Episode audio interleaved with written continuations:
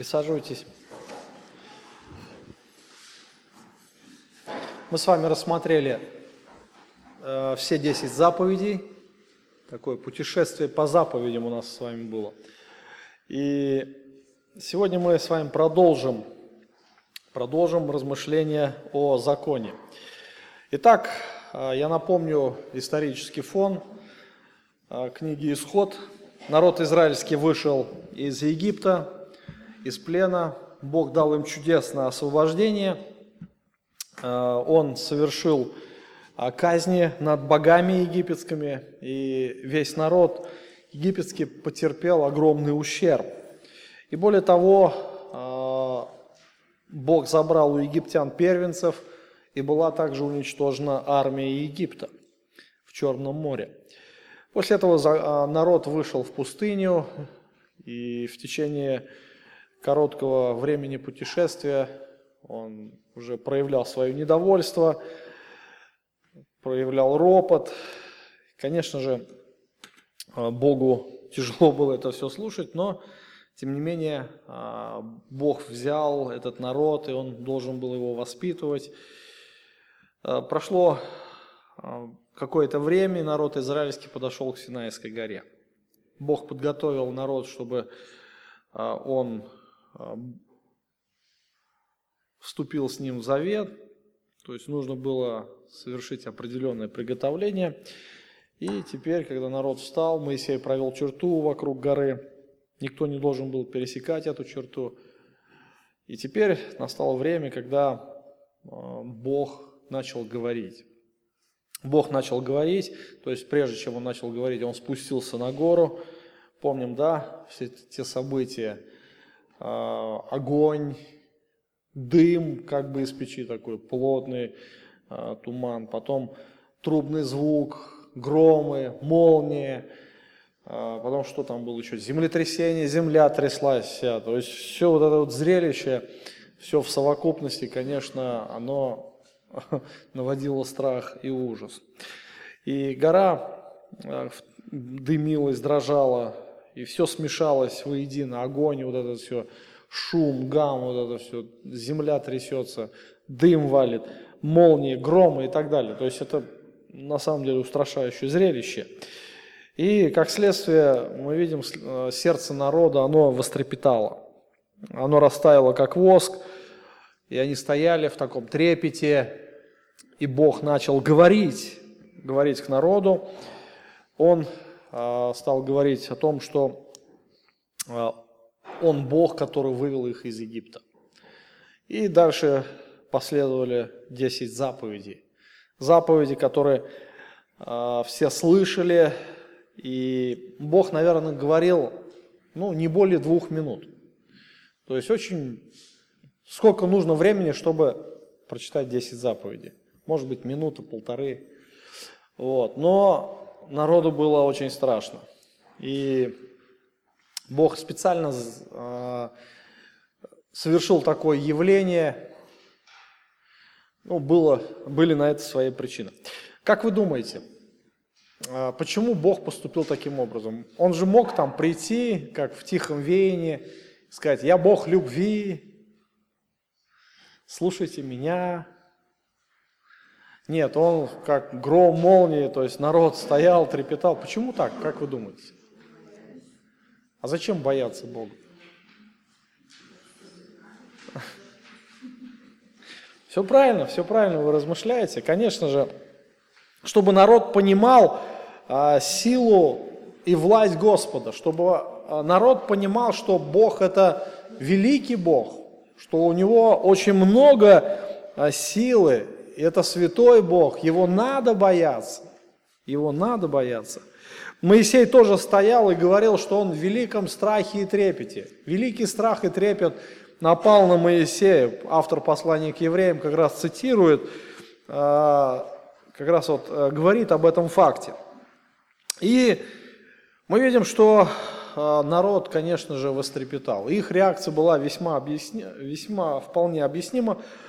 И они боялись за свои жизни, потому что они понимали, что одно неправильное движение, которое они могут сделать по неосторожности, и Бог их тут же уничтожит. Конечно же, они боялись за свои жизни, за свое благополучие.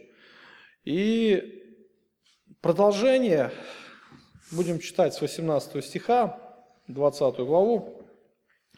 Мы видим реакцию народа, как народ отреагировал вообще на все происходящее, как они э, слушали и Далее мы видим последствия всего. Итак, 18 стих. «Весь народ видел грома и пламя, и звук трубный, и гору дымящуюся. Увидев то, народ отступил и стал вдали. И сказали Моисею, говори ты с нами, а мы будем слушать. Но чтобы не говорил с нами Бог, чтобы нам не умереть. И сказал Моисей народу, не бойтесь, я пришел, чтобы испытать вас, и чтоб страх его был пред лицом вашим, дабы вы не грешили. И стоял народ вдали, а Моисей вступил во мрак, где Бог. Вот э, что происходит после. То есть первая реакция, конечно же, все готовы были убежать. То есть там, представьте себе, огромную массу народу, где-то порядка трех миллионов человек. То есть все стоят, все слушают, и там не было такой одной шеренги, да. То есть все попятились назад потихонечку, потихонечку, помаленечку, все отступили. Это был такой здоровый, живой страх. И, конечно же, народу было страшно. И когда Моисей начал говорить с народом, народ, первое, что он мог сказать, нам страшно, Моисей. Давай а, сделаем так, ты лучше иди сам. Говори с Богом, да? Иди ты лучше. А мы, ты вот придешь, нам перескажешь, мы тебя будем слушать, и нам будет хорошо. То есть вот э, такую позицию избрали израильтяне, и они понимали, что приблизившись к Богу, можно умереть, очень запросто можно умереть. Любое неверное движение – а, заступили за черту, шаг влево, шаг вправо, смерть. То есть лишиться жизни в отношениях с Богом весьма легко, да? И они понимали святость Божью. Но Моисей заверил их. Посмотрите, не бойтесь. Первое, что, о чем сказал Моисей, он говорит, не бойтесь. То есть народ должен ясно теперь осознавать свое положение, что это был не просто народ, это были не просто люди, это был Божий народ. Это были Божьи люди, у которых с Богом особые отношения. Теперь они вступили в законные юридические отношения. И теперь они являются божественной собственностью. То есть вот то, что они должны были ясно понимать для себя. Не бойтесь. То есть вот и Моисей объясняет всю вот эту создавшуюся ситуацию, что Бог пришел вот именно таким образом, чтобы на самом деле вы боялись Его. Чтобы вы понимали, что отношения с Богом – это не просто так, вот захотел, не захотел. Но если вы пошли на этот шаг, захотев стать Божьим народом, дав согласие в том, чтобы э, заключить завет с Богом, то вы должны помнить о том, что нужно теперь Его бояться. Не просто бояться, а бояться э, грешить перед Ним. То есть, чтобы, а, говорит, а, страх был пред лицом вашим, дабы вы не грешили. Вот это качество, наверное, которое требует Бог от каждого следующего за ним. А, когда мы говорим о жизни в Боге, то очень ясно должны помнить, что жизнь перед Господом – это жизнь в отказе от греха. Вот это очень ясное понимание должно отпечататься в нашем сознании. Потому что сегодня, знаете, религиозный мир, а, любая религия, она предлагает жить с Богом – это жизнь по обрядам. Жизнь по обрядам. Ты живи как хочешь, главное обряды соблюдать. Бог говорит, нет, совершенно все по-другому. Жить с Богом – это значит держаться Его моральных принципов – чтобы вы не грешили, чтобы вы боялись грешить. И Соломон на самом деле сказал, начало мудрости есть страх Господень. Очень много в книге притчи говорится о страхе Божьем, который хранит от зла, удаляет от зла. То есть начало мудрости – страх Господь. Чем а, больше мы понимаем Бога, чем больше мы понимаем Его святость, Его величие, тем, конечно же, а, внутренне будет страх и благоговение перед Ним. И подобное состояние, оно будет сохранять нас от греха. Почему люди грешат? Простой вопрос. Потому что грешники, да?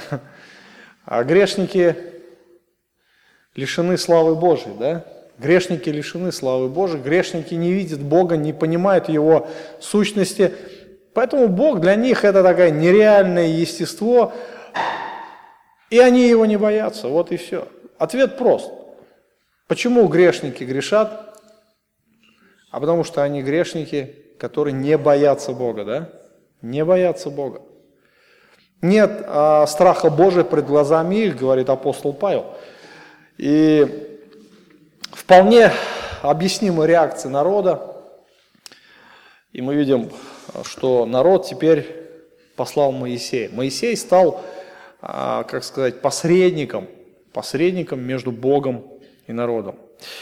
И после этого мы видим, Моисей вступает в густое облако, и он находился там пред лицом Божьим долгое время.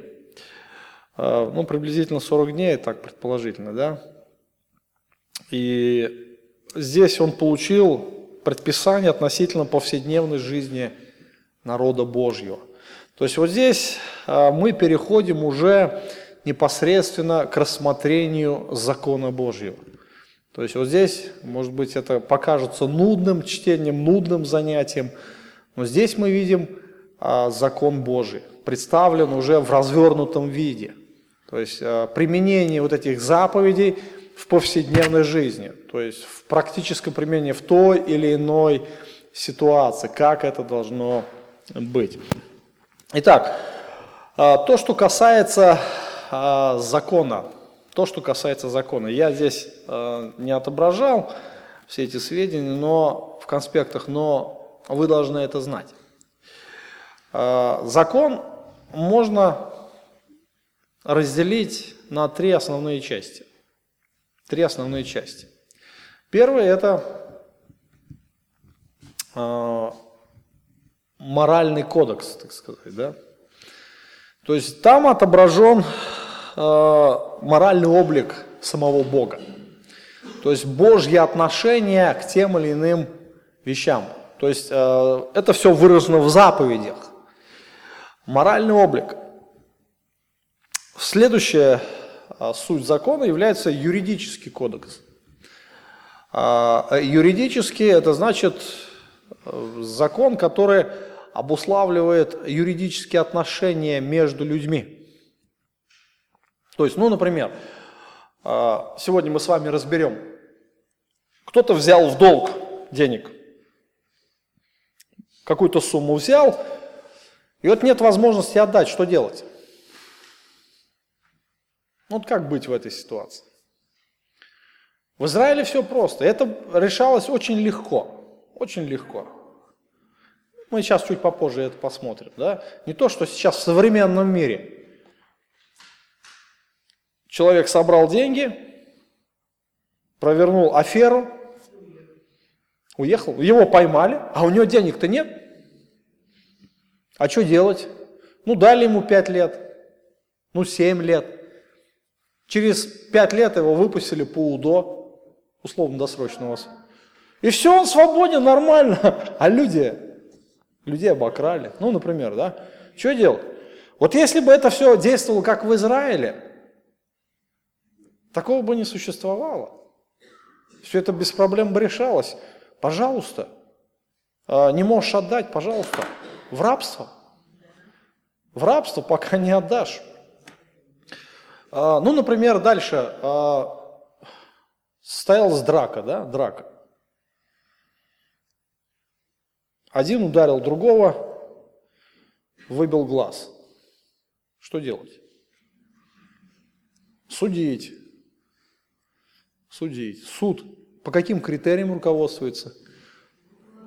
По гражданскому кодексу. Все очень просто. Все, знаете, а глаз за глаз, ухо за ухо, бровь за бровь, руку за руку, ногу за ногу, жизнь за жизнь. Все очень просто. То есть до такой степени все просто, знаете, а здесь э, не нужно размышлять, здесь все просто. Выбил глаз, отдай свой. Сломал руку, подставляй свою, чтобы тебе ее тоже сломали. Все очень просто. И при таком условии, знаете, человек уже, если, он, э, если закон полностью соблюдался, то, конечно же, конечно же, э, в следующий раз человек подумает, ударить ли ближнего, да? Ударить ли его? Или ограбить ли кого-нибудь? Если человек украл у кого-нибудь что-то, э, что закон предписывает? Отдать долг плюс 20%. Все просто тоже. Все настолько просто. 20% еще сверху верни. А, если не можешь отдать, опять же, в рабство иди, пока не отдашь. То есть а, гражданский кодекс обуславливал отношения между людьми. То есть повседневная жизнь, как руководствоваться в отношениях, как решать сложные проблемы, а, судебные дела, иски и так далее, все-все-все было отображено в законе. И это был закон Божий, это был совершенный закон, совершенный закон, который как бы показывал совершенство Божье. Также был и религиозный закон, а, кодекс, можно сказать, который обуславливал отношение людей к Богу. То есть это то, что предписывалось а, совершать в богослужении. Предписывалось совершать в богослужении. Какие жертвы, какой жертвенник, какие одежды, какие священники. Все-все-все Бог здесь уже усмотрел. Все это передал народу. Итак, моральный кодекс, юридический, и, можно сказать, обрядовые или религиозные, как угодно назовите. То есть это то, что э, должно было, ну, это предписание по отношению к, в поклонении Богу.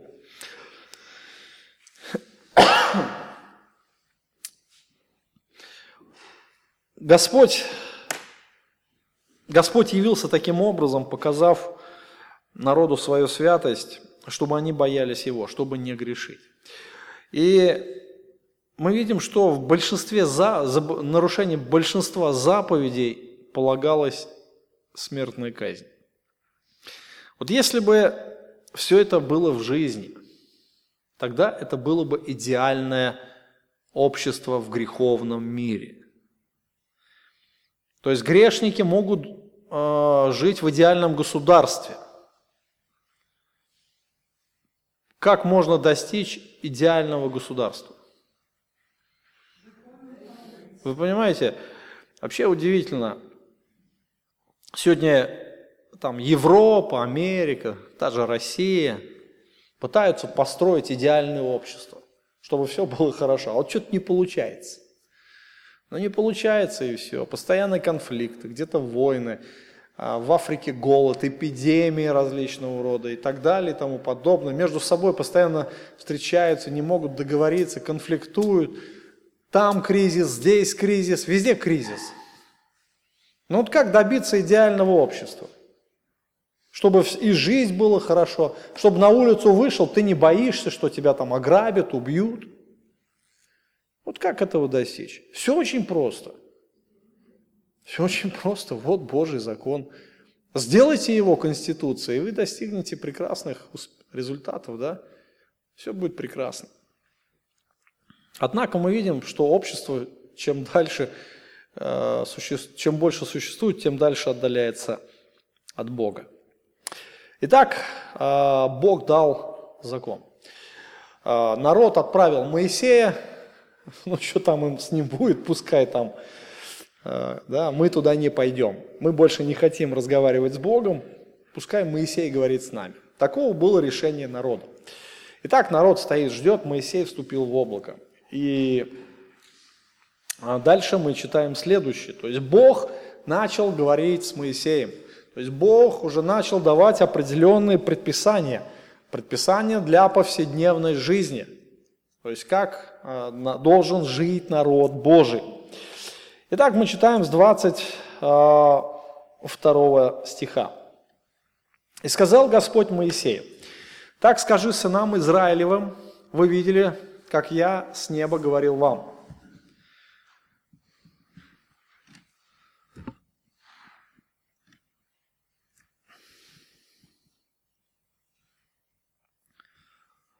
Не делайте предо мной богов серебряных или богов золотых, не делайте себе. Сделай мне жертвенник из земли, принеси на нем все сожжения твои, мирные жертвы твои, овец твоих, волов твоих на всяком месте, где я положу память имени моего. Я приду к тебе и благословлю тебя. Если же будешь делать мне жертвенник из камней, то не сооружай его из тесанных, ибо как скоро наложишь на них тесло свое, то осквернишь их. И не восходи по ступеням к жертвеннику моему, чтобы не открылась при нем нагота твоя.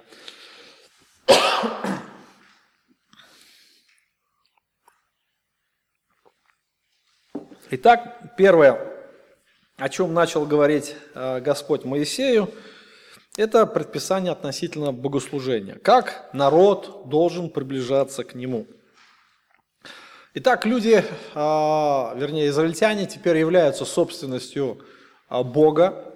Это Божий народ, и их должны связывать с Богом особые отношения.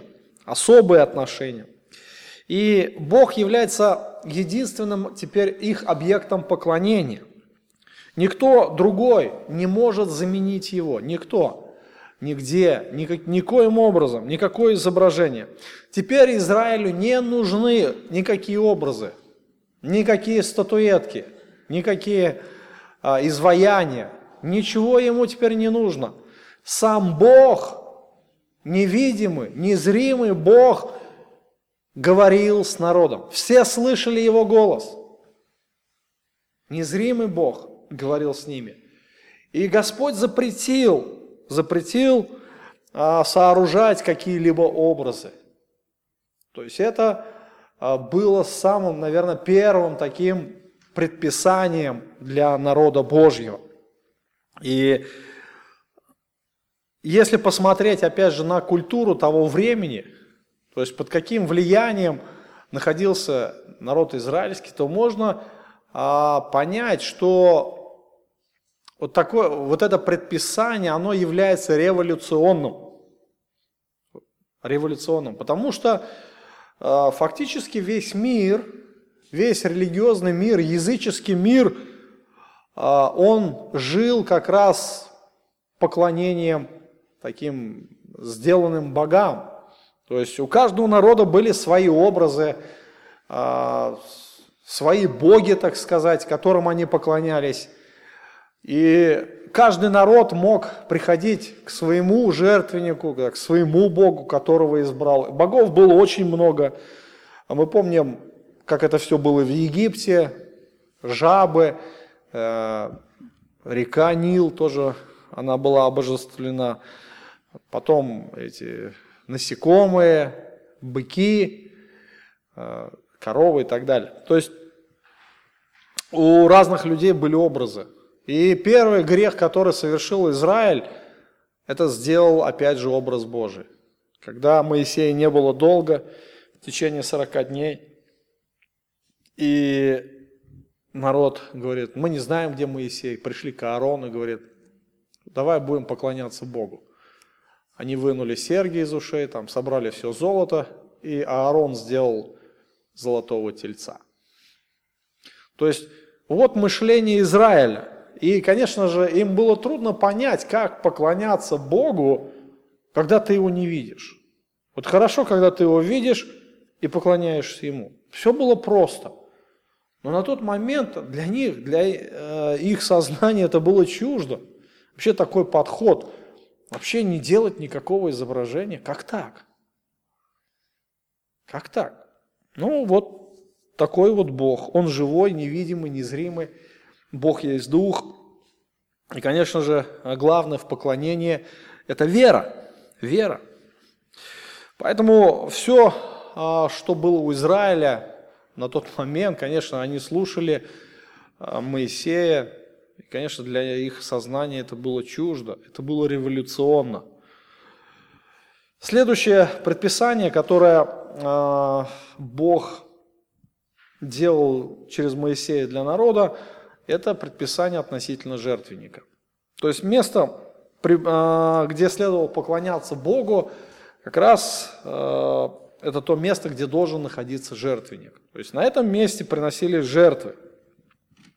И Господь перечисляет требования относительно жертвенника, какой должен быть жертвенник. То есть еще а, на тот момент не было официального а, такого жертвенника, который должен был стоять при скинии собрания. То есть тот жертвенник, который Бог а, сказал, чтобы они сделали, ну, во-первых, он должен быть из природного материала, то есть или камень, или обычная земля из земли должны, или там из глины, может быть, э, такого чернозема. В нашем понимании земля – это чернозем, да? Ну, даже с северных районов Башкирии к нам приезжают и говорят, у вас какая земля-то черная. Там одна глина. Вот. В Израиле нет чернозема, как у нас, помните об этом. То есть там э, суглинок, песчаное, в общем, все с песком, из глины, все это смешано. Вот. И Бог повелел как раз сооружи, соорудить жертвенник из глины или же из камней. А, следующее. Если жертвенник был сделан из камней, то камни должны быть ну, обычные, не тесанные. И, конечно же, э, это должно было оградить народ от искушения, а, сделать какие-то изображения, там что-то такое, знаете, какую-то форму придать, может быть, религиозную форму. То есть это все у Бога было просто. И также еще одно предписание, которое очень важно было, это то, чтобы жертвенник а, не был слишком высоким чтобы там не было ступенек, и священники, когда поднимались бы на а, жертвенник, чтобы не была видна нагота их. То есть, вы знаете, а, ну, опять же, если рассматривать культуру, одежда священника, это были хитоны, да, платья, по-русски сказать, мужские платья. То есть там не было брюк, штанов, трико, нижнего белья. Нижнее белье, оно было изобретено гораздо позже, позднее. А, насколько я знаю, в 19 только веке. Вот. И... Чего? Комментарии последовали сразу.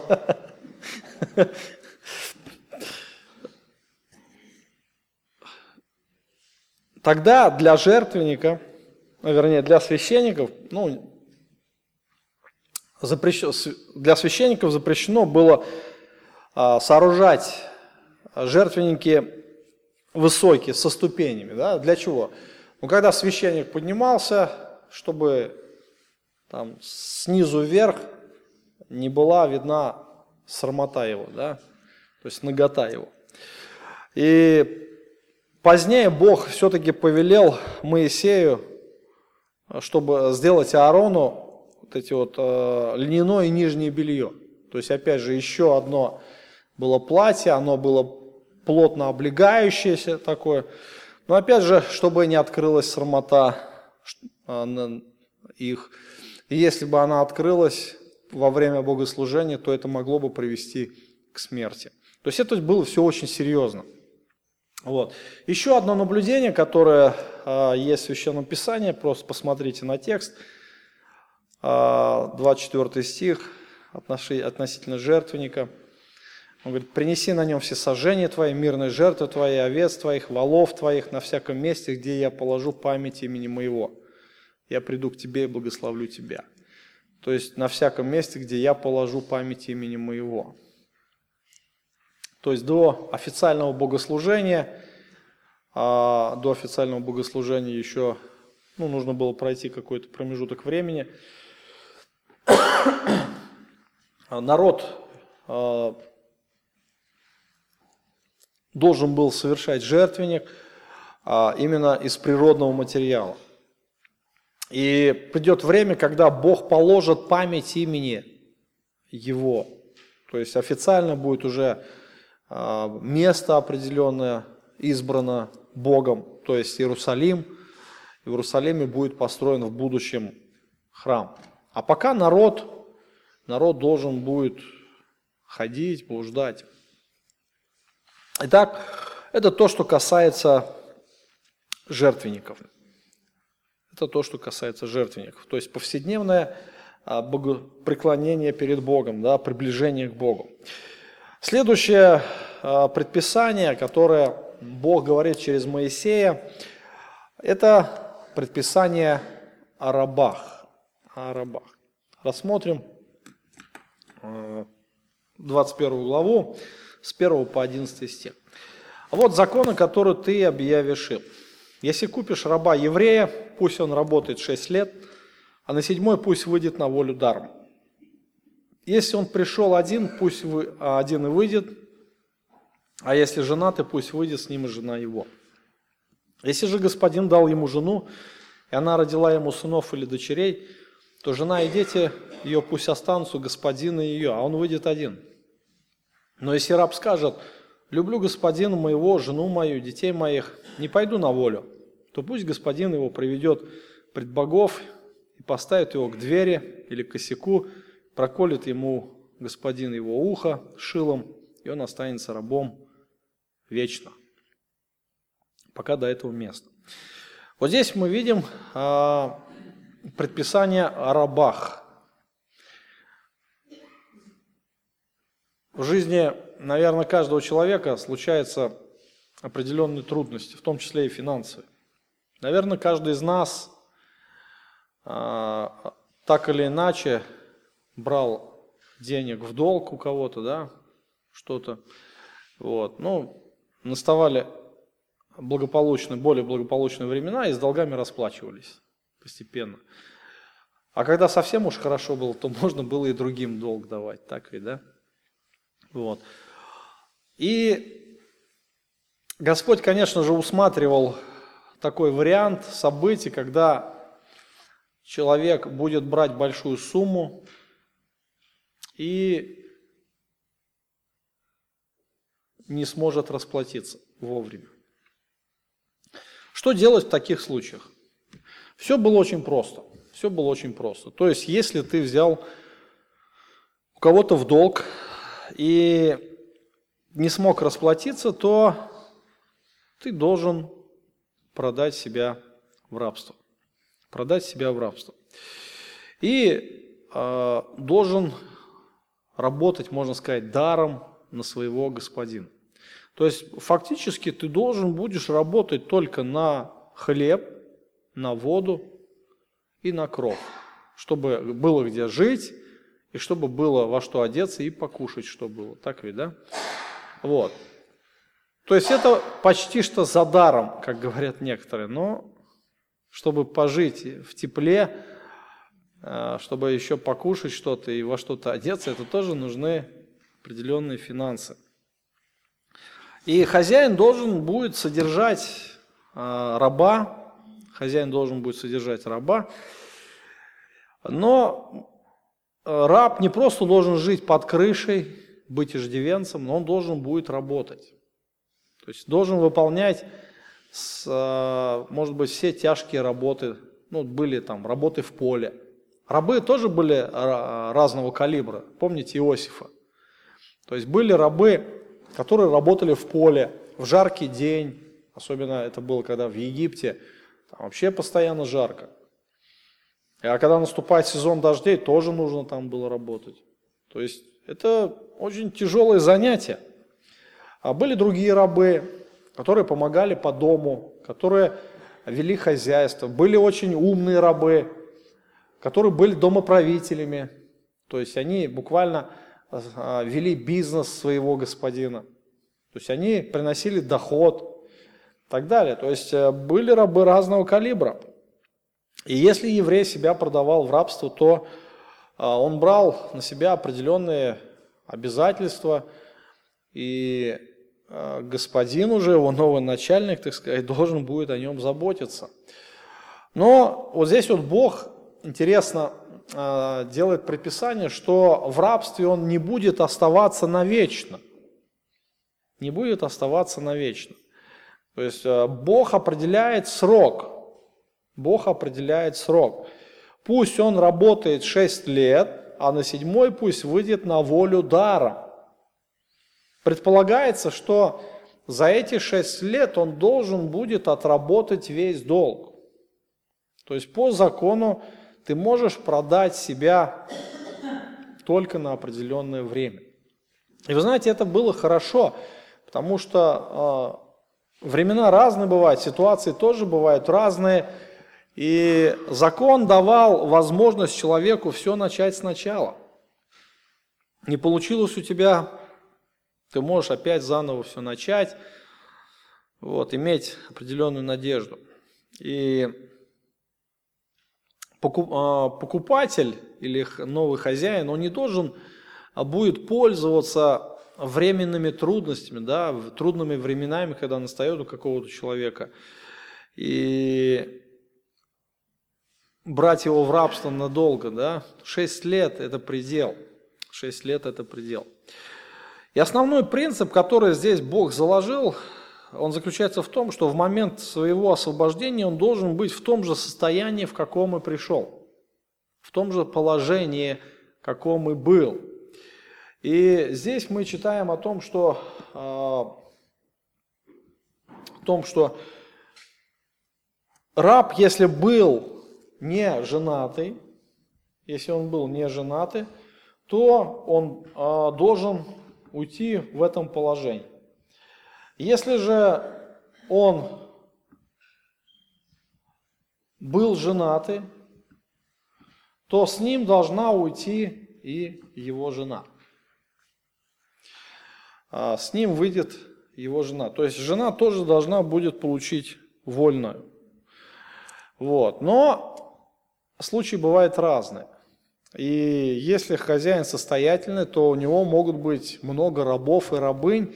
Очень так часто случается, что а, в рабстве человек мог жениться на другой женщине, рабыне. И у них могут родиться дети. И вот смотрите, интересно, что закон Божий здесь повелевает. То есть если происходит э, такая ситуация, когда человек женился уже в рабстве – и за эти шесть лет а, у него родятся дети, то он должен очень ясно был понимать, что выйдя на волю, он не сможет их с собой забрать. Жена и дети останутся в рабстве у хозяина. Другими словами, здесь с одной стороны, закон защищал частную собственность. То есть, если бы хозяин отпустил на волю женщину с детьми, то он бы потерпел ущерб. И Господь э, здесь, опять же, заложил как бы этот справедливый принцип, что человек должен очень ясно понимать, э, ре, э, принимать ответственные решения. Если он берет себе в жену кого-то, то он должен понимать, что через какое-то время они расстанутся. И им придется решать эти проблемы. Вот. Если же э, человек не хотел расставаться, то есть у него была другая альтернатива.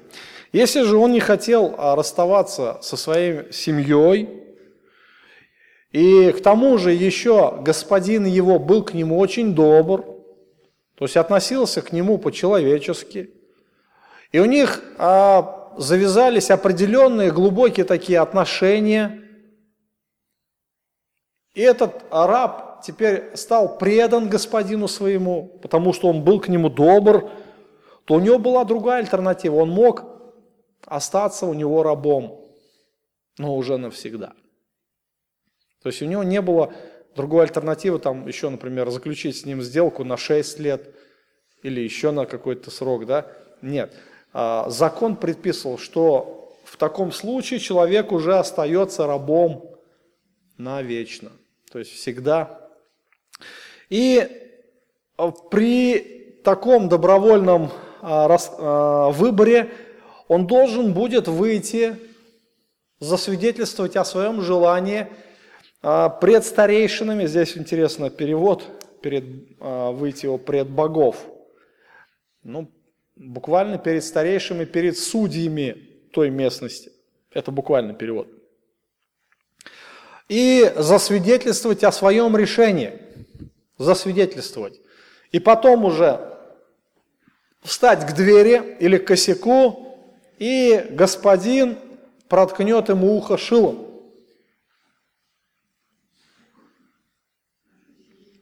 Дырявое ухо станет свидетельством того, что он является вечным рабом. И сразу все начали это, что вы это.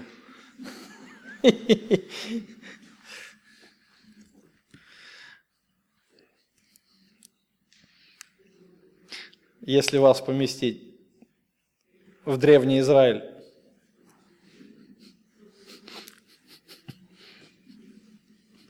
Дальше без комментариев.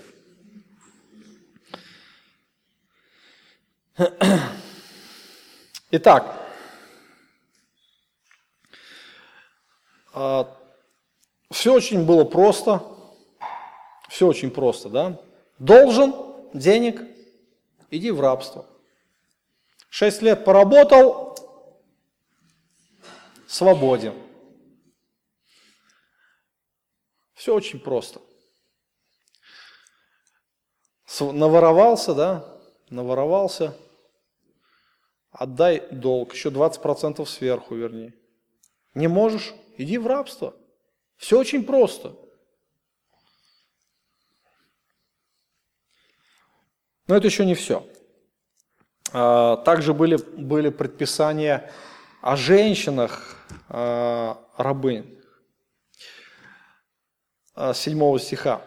Если кто продаст дочь свою в рабыни, то она не может выйти, как выходят рабы. Если она не угодна господину своему, и он не обручит ее, пусть позволит выкупить ее. А чужому народу продать ее не властен, когда сам пренебрег ее. Если он обручит ее сыну своему, то пусть поступит с ней по праву дочерей. Если же за другую возьмет за него, то она не должна лишаться пищи, одежды, супружеского сожития. А если этих трех вещей не сделает для нее, то пусть она отойдет даром, без выкупа. Вообще интересно, что, опять же, закон, а, закон оберегал права женщин. Женщины не имели права продаваться в рабство. Имеется в виду замужние женщины. Если же а, семья имела какой-то долг, то должен был идти в рабство мужчина. Женщину нельзя было продавать. Или же, или же могли продать в рабство ребенка. Продавать в рабство для уплаты долгов своих детей, особенно девочек, это было обычным делом в том мире – это было обычно для Израиля. То есть продать в рабство своего ребенка – это обычное дело. Но сегодня мы можем начать рассуждать, какие бесчеловечные. Вот. Но тогда совершенно по-другому думали, и ценности тогда были совершенно другие. И, конечно же, Господь э, дал закон и предписание относительно как раз этого положения – и вот в данной ситуации э, речь идет о девочках, которых продали в, раб, в рабы э, за уплату долга. То есть, смотрите, интересно, здесь а, не просто так вот, ну, продали ее в рабство и все. Нет, э, здесь было все очень сложно. То есть, когда а, взаимодавец принимал ребенка к себе, он брал на себя определенные обязательства. То есть э, это был очень серьезный шаг. Он должен был обдумать все свои поступки. Обдумать. То есть первое, ответственность, которая лежала на нем, в будущем он должен будет взять ее себе в жену, когда она достигнет определенного возраста.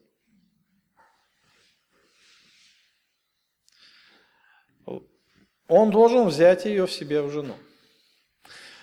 Вот.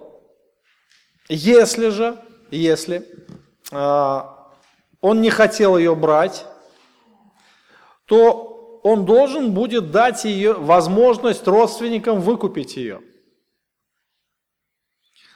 Э, рост, то есть, смотрите, чужому народу продать ее не властен, когда пренебрег ею.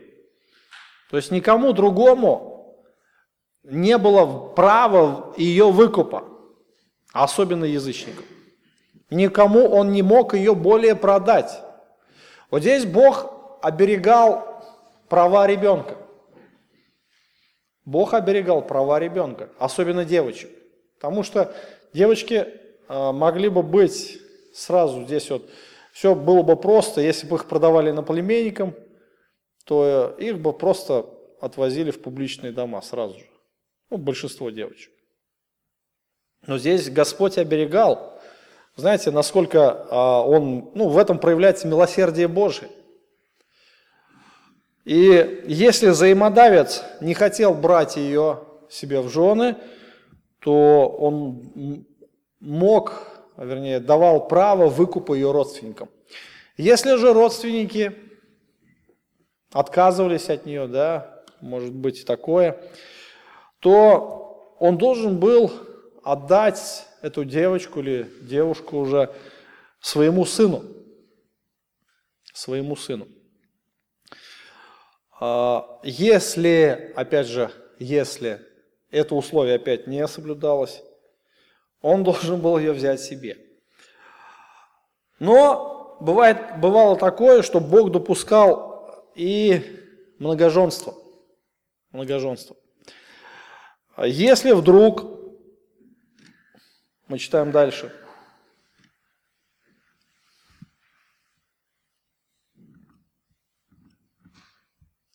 Если вдруг, а, если она не угодна господину, так, извини, а, если он возьмет другую за него, то есть он мог жениться еще раз, то вот эта женщина она не должна будет лишаться крова, еды и супружеского сожития.